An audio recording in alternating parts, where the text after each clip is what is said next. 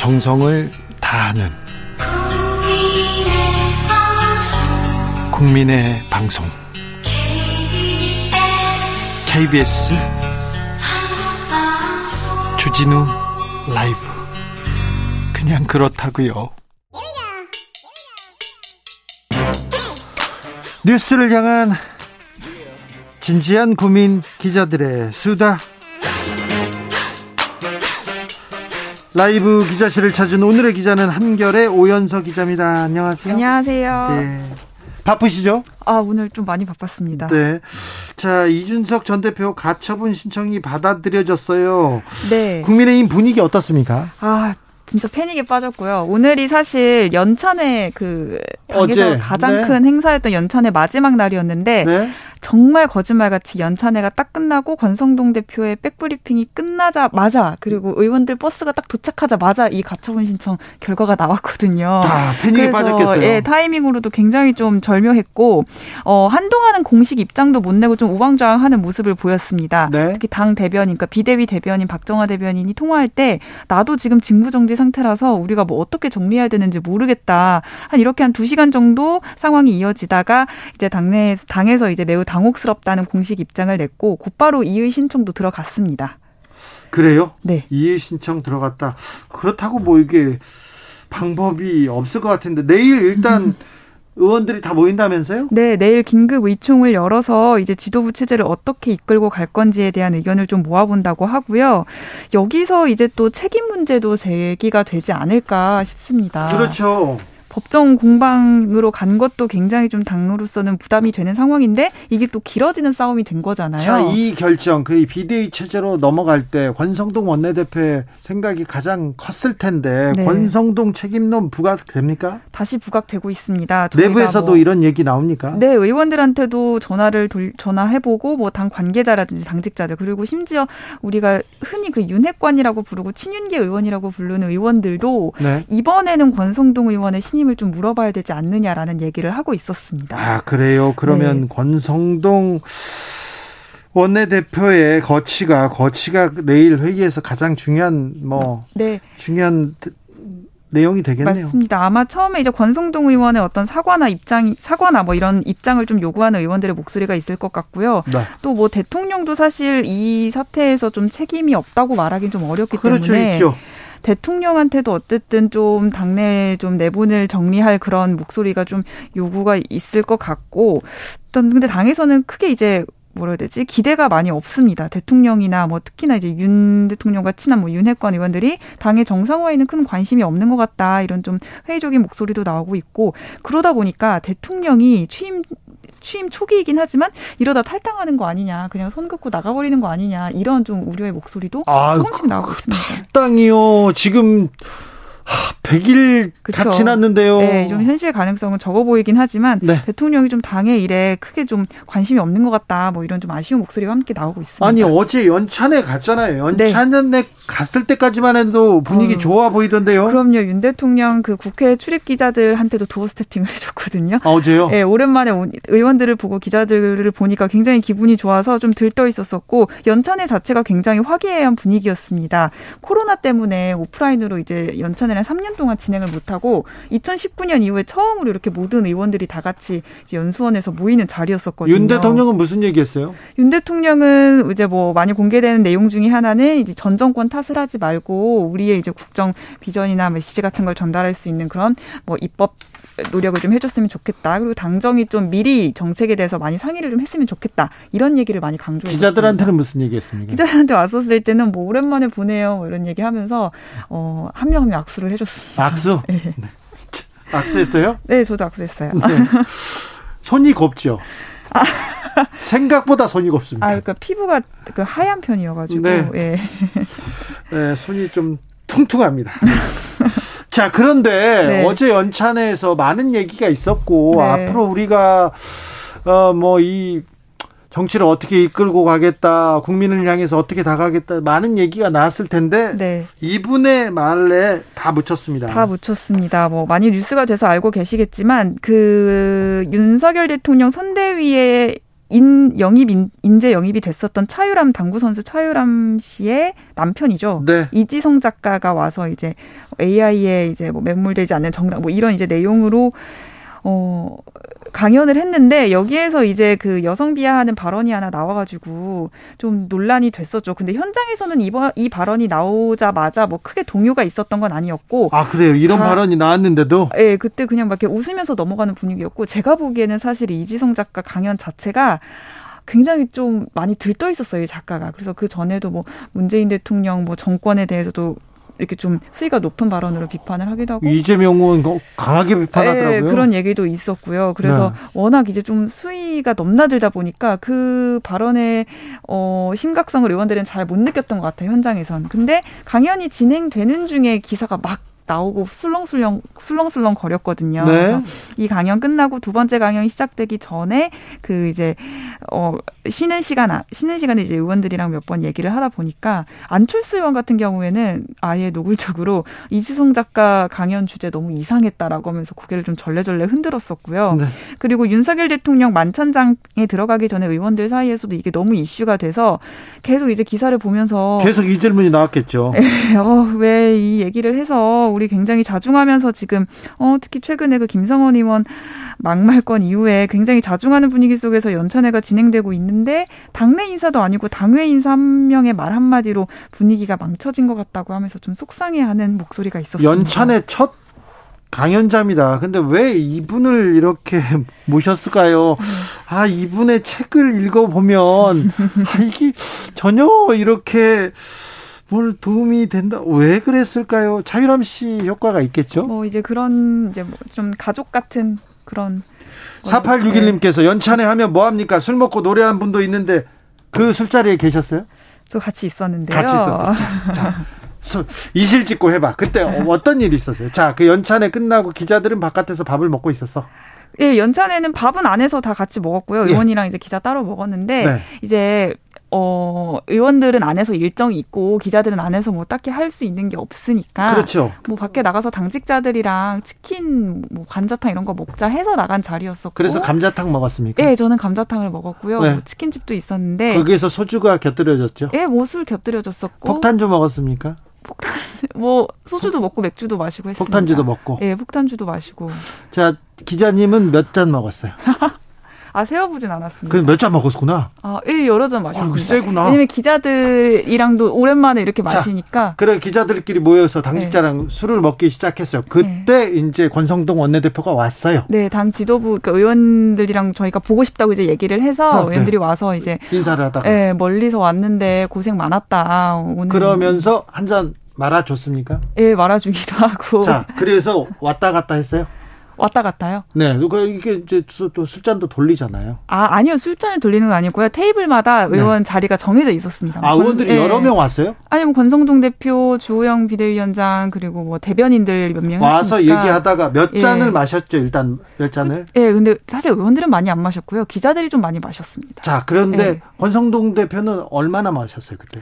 권성동 대표가 제 테이블이 아니었어 가지고 저는 못 봤었는데. 근데 노래는 왜 합니까? 노래는 그러니까 너무 이제 취한 기자 기자들이 짓궂게 이제 장난을 친 거죠. 우리 뭐, 어, 노래, 노래 한곡 합시다. 이렇게 하면서 아, 왜 술 먹고 노래 부르는지 저 이해가 안 돼요. 어, 술 마시면 기분 좋고 하니까 뭐 그럴 수 있잖아요. 왜 다른 사람들 듣고 싶지 않은데 막 노래 부르는 사람들이 있으면 근데 근데 아 네. 기자들이 네. 노래를 권했구나. 네, 너무 기분 좋고 오늘 연차에도 잘 마무리가 됐으니까 뭐 노래 한 곡 할까 하면서 뭐 기자들도 굉장히 들떠 있어서 박수도 치고 그런 분위기. 아니 이지성 작가 그런 발언 나오고 네. 이런 말 수혜에 그다음에 을지훈련인데 분위기가 좋다고 이게 잘 됐다고요?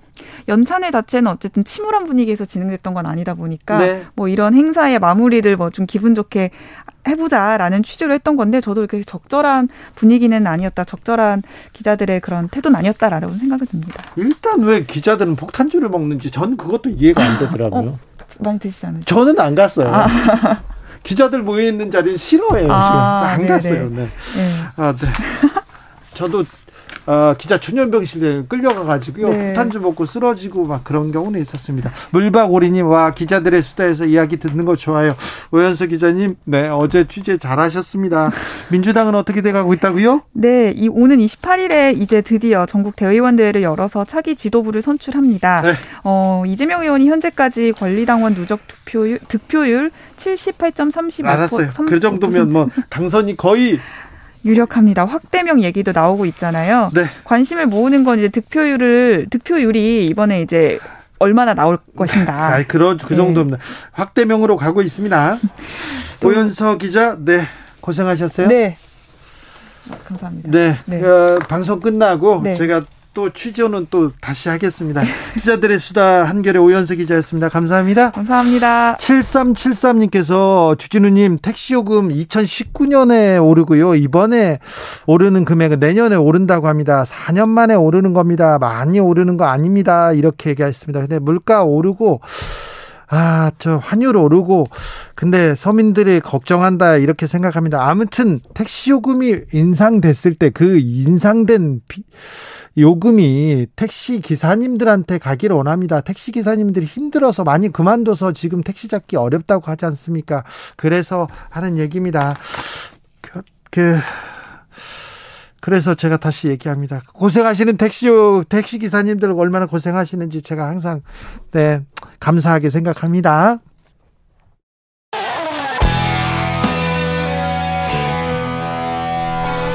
스치기만 해도 똑똑해진다. 드라이브 스루 시사 주진우 라이브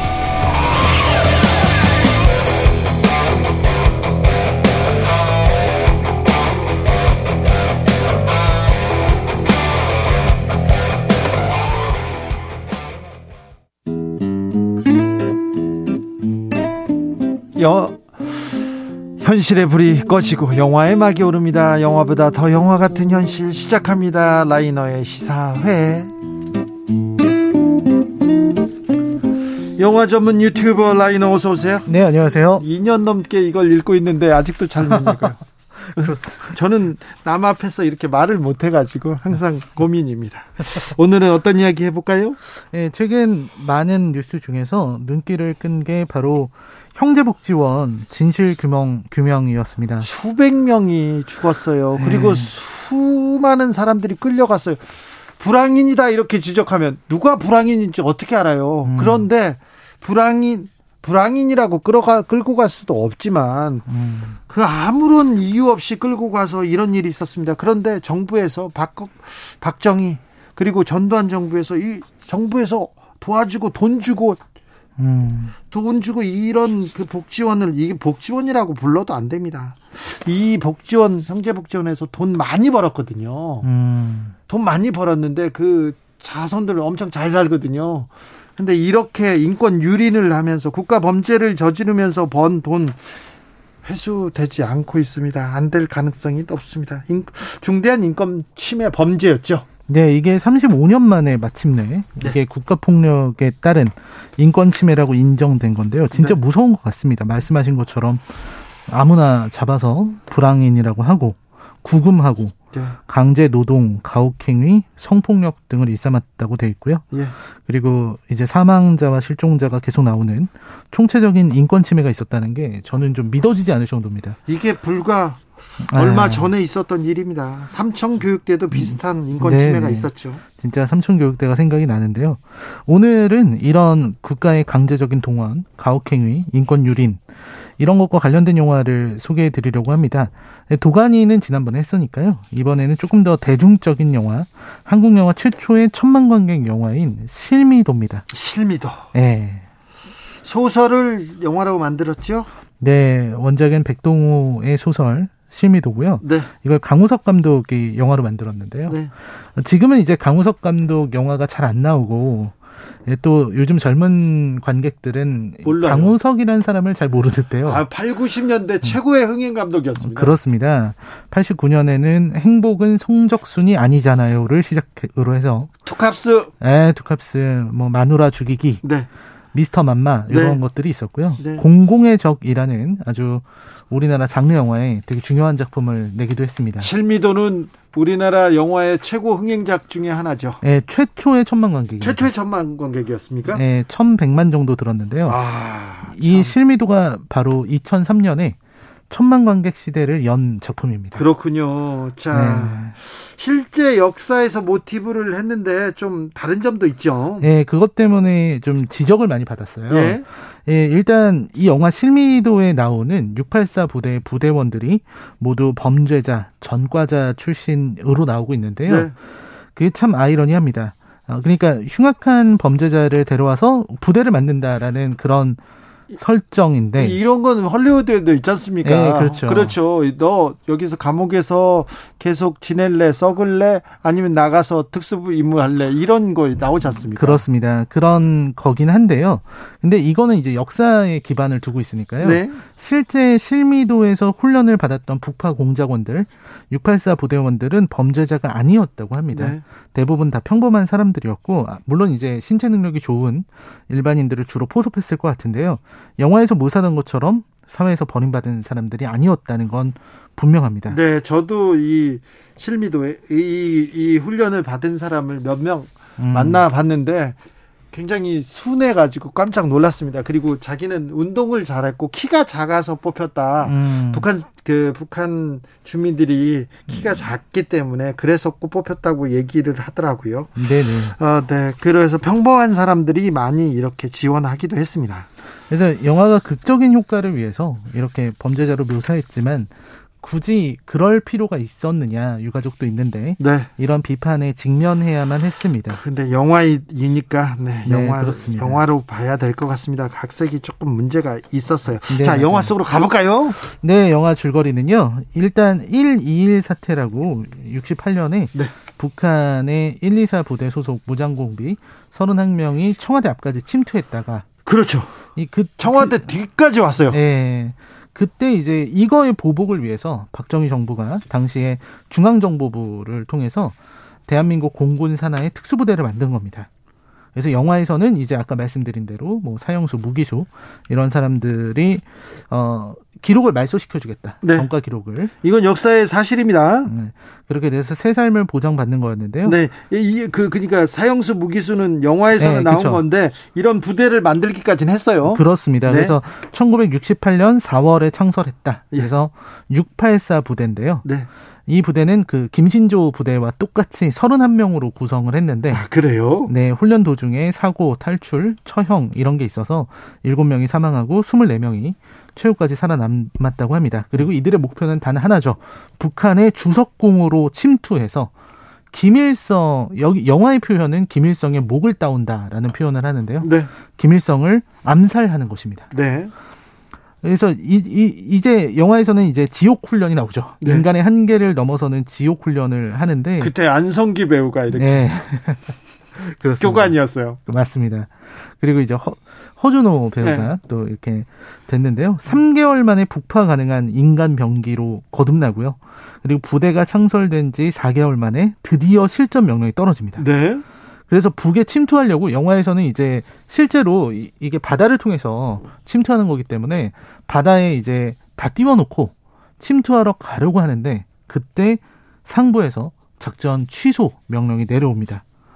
그리고 나서 이제 한참 동안 3년 4개월 동안 출정할 날만 기다리는 그런 어, 기, 긴 기다림의 시대가 시작이 되는 거죠. 네, 근데 이제 실미도의 684 부대는 이제는 애물단지가 돼버립니다. 왜냐하면 남북 화해 분위기가 조성되기 시작했거든요. 예, 그러다 보니까 뭐 어떻게 할 수가 없는 겁니다. 그래서 684 부대는 차라리 뭐 월남에라도 파병해 달라 이런 얘기까지 나오고요. 그리고 그 안에서 굉장히 상황이 열악해집니다. 네, 그 전에는 684 부대 부대원들에게 전투력을 끌어내야 되기 때문에 굉장히 식단이 좋았어요. 잘 먹였어요. 네, 흰쌀밥에 백숙에 뭐 불고기, 생선 튀김 뭐 이런 것들이 나왔습니다. 근데 이제 그 작전이 실패하고 분위기가 바뀌니까 갑자기 말도 안 되는 배식이 나오는 거죠. 네, 보리밥에 그냥 감자 조각에 양념도 안 된 김치 이런 것들이 나오면서 점점 점점 어, 684 부대원들이 힘들어집니다. 그리고 주 뒤로 가면 갈수록 군기도 떨어질 수밖에 없어요. 네. 하염없이 기다리고 언제 출동한다는 게 없기 때문에 네. 조금씩 조금씩 조직도 무너지게 됩니다.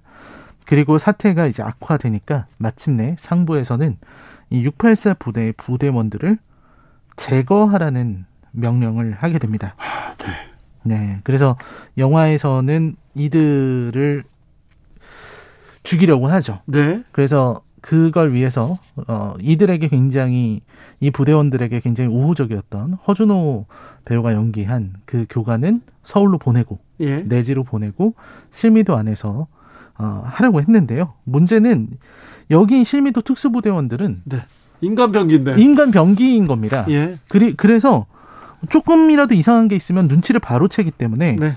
이들이 정보를 미리 입수했어요. 네. 그래서 오히려 담당 기관병들이 이들의 공격을 받게 됩니다. 예. 그리고 속수무책으로 전멸하죠. 예. 단 10, 10분 정도 만에 실미도를 완전히 장악하고요. 어, 그리고 엄청난 전투력을 보여주게 됩니다. 네. 이게 뭐 어쩔 수 없는 게요. 북한에 직접 침투하기 위해서 훈련을 받은 사람들이라 네. 어, 그 정말 최고로 고도화 고도로 이렇게 네, 정해야 된 고도로 부대지. 정말 정해야 된 부대인 거죠. 네. 그 훈련 과정에서도 나중에는 눈 감고 쏘는데 맞추는 그런 수준이에요. 아, 그래요? 네, 그런 3개월 만에 그렇게 인간 병기가 될 수 있습니까? 3개월 만에 이제 훈련은 다 받았지만 그 후로 3년 4개월을 계속 훈련만 했습니다. 그러니까 얼마나 잘했겠어요. 그렇습니다. 예. 제일 능력자들인데. 그렇죠. 자, 능력자들이 실미도를 다 장악했습니다. 네, 장악합니다. 그래서 얼추 100m 이상 떨어져 보이는 초병도 그냥 한 방에 머리를 맞추고요. 네. 어, 전부 다 기관병들 제압했습니다. 네. 그리고서 이 특수부대원들 그 유명한 장면도 거기서 나옵니다. 이제 나를 쏘고 가라 하는 음. 안성기 배우의 그렇죠. 어, 그 모습이라든지 비겁한 변명입니다라는 대사도 바로 거기서 나오는데요. 네. 그리고 나서 이들이 기관병들을 다 제압한 다음에 인천으로 상륙합니다. 네. 그리고 송도 외곽에서 시외버스를 탈취해서 네. 청와대까지 달리게 됩니다. 주석궁이 아니라 청와대로 향합니다. 네, 주석궁을 가야 될 특수부대원들이요. 네. 그래서 이 사건은 라디오에서는 무장 공비의 공격이다. 이렇게 보도되면서 이 전군 전 군의 비상 계엄이 발동되고 그리고 이 대방동에 있는 유한 양행 앞에서 예, 자신들을 포위한 대한민국 육군 보병, 경찰 기동대, 특전사 이런 이런 병력들과 교전을 벌이게 되죠. 예.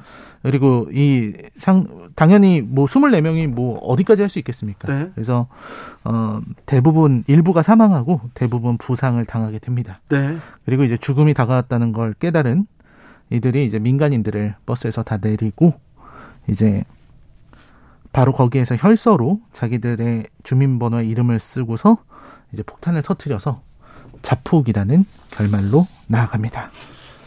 이게 이제 실미도의 마무리죠. 아, 네. 짠합니다. 조성빈님, 군대를 다녀온 저로서는 내가 저 상황이라면 어땠을까 하니까 영화는 재밌었지만 무자비한 국가폭력에 보는 내내 끔찍했습니다. 이렇게 얘기합니다. 2738님, 형제복지원 그 자리 사상구에 살고 있습니다. 정부에서 사과하고 보상해야 합니다. 오사공호님, 라이너님, 저는요, 요즘 형제 복지원 사태 얘기를 듣고 있으면 왜인지 예전 영화 안테벨룸이 떠오릅니다. 음. 안테벨룸. 네네, 그럴 것 같습니다. 어, 그런 영화들도 떠오르고요. 네. 그리고 또 이제, 어, 홀로코스트를 다룬 영화들이라든지 네. 이런 것들이 계속 떠오르게 되죠. 국가의 폭력이었어요. 국가 폭력. 아, 끔찍합니다. 지금 생각만 해도. 어, 그 피해자의 가족들은 하, 어떻게 살았을까 하는 생각에 참 정말 가슴이 미- 미어집니다. 아, 라이너가 실미도를 추천하는 이유는 뭡니까? 네, 사실 많은 분들이 알고 계신 영화고, 이제 와서는 좀 논란도 됐지만, 네. 국가에 의해 동원된 폭력, 네. 이거를 선명하게 보여주는 작품이기 때문이죠. 국가 폭력으로 인한 피해자가 너무 많아요. 그런데 실미도 생각해 보면 그렇죠. 그 사람들 그렇죠. 애국심 하나로 애국심 맞습니다. 하나로 자기의 목숨을 바쳐서 국가를 위해서 헌신하겠다고 희생하겠다고 생각했는데 부담이 된다고 제거하라고 한다고요? 아유, 그러면 하나죠. 어, 하나만 하죠. 그렇습니다. 특히 이제 독재 정권 시절에 이런 일들이 많았던 모양입니다. 네, 많았어요. 네, 형- 전두환 정, 정권 때까지 이어졌지 않습니까? 그렇죠. 우리가 이 전두환을 떠올리면은 연상되는 게 이제 폭력, 살인, 고문 뭐 이런 인권 침해가 많이 떠오르잖아요. 네, 그런 것도 잊어서는 안 된다고 생각합니다. 네. 이런 군부 독재 시대에는 이러한 폭력의 야만의 시대였고요. 그 시대를 끝까지 견디고 싸워서 우리가 얻어낸 지금의 이 민주주의의 가치 그리고 인권의 가치를 다시 한번 실미도를 보면은 생각나게 만든다는 생각이 듭니다. 네. 그리고 또 오랜만에 저는 2000년대 초반의 추억에 잠기는 게 좋을 것 같습니다. 제가 2000년대 초반을 되게 좋아합니다. 아, 그래요? 네. 2000년대 초반에 무슨 일이 있었어요? 뭐 개인적으로도 제가 이제 그때가 이제 제가 막 대학생이던 시절이었고 네. 그리고 그 시절에 2003년이 또 한국 영화의 르네상스라고 불리는 시대이기도 하고요. 그때 어떤 영화, 어떤 영화가 있었죠? 아 뭐 올드보이라든지 네. 뭐 살인의 추억이라든지 아, 그러네요. 어, 지구를 지켜라라든지 네. 달콤한 인생 뭐 이런 명작이라고 하는 영화들은 그때 다 나왔습니다.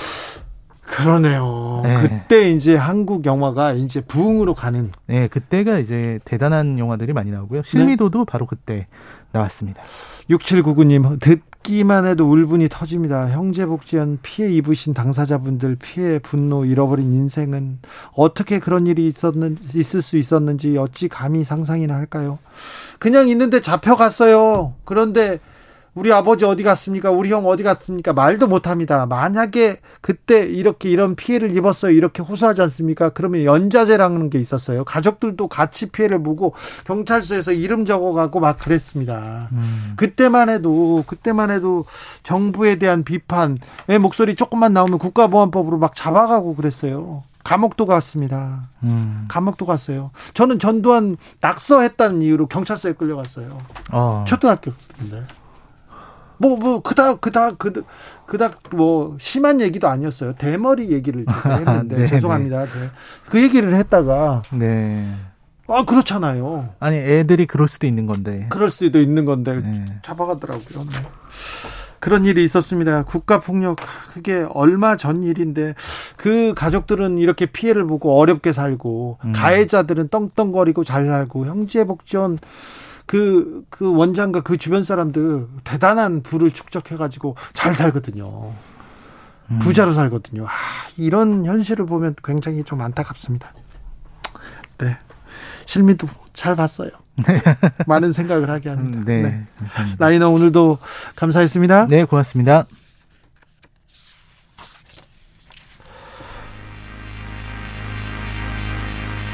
서태지의 소격동 들으면서 주진우 라이브는 여기서 인사드리겠습니다. 돌발 퀴즈의 정답은 오펙이었습니다. 식스팩 아니고 오펙이었습니다. 네. 저는 내일 오후 5시 5분 주진우 라이브 스페셜로 돌아오겠습니다. 어, 엄청난 분석과 엄청난 음, 해석 그리고 또 전망이 있습니다. 그러니까 주목해 주십시오. 지금까지 주진우였습니다.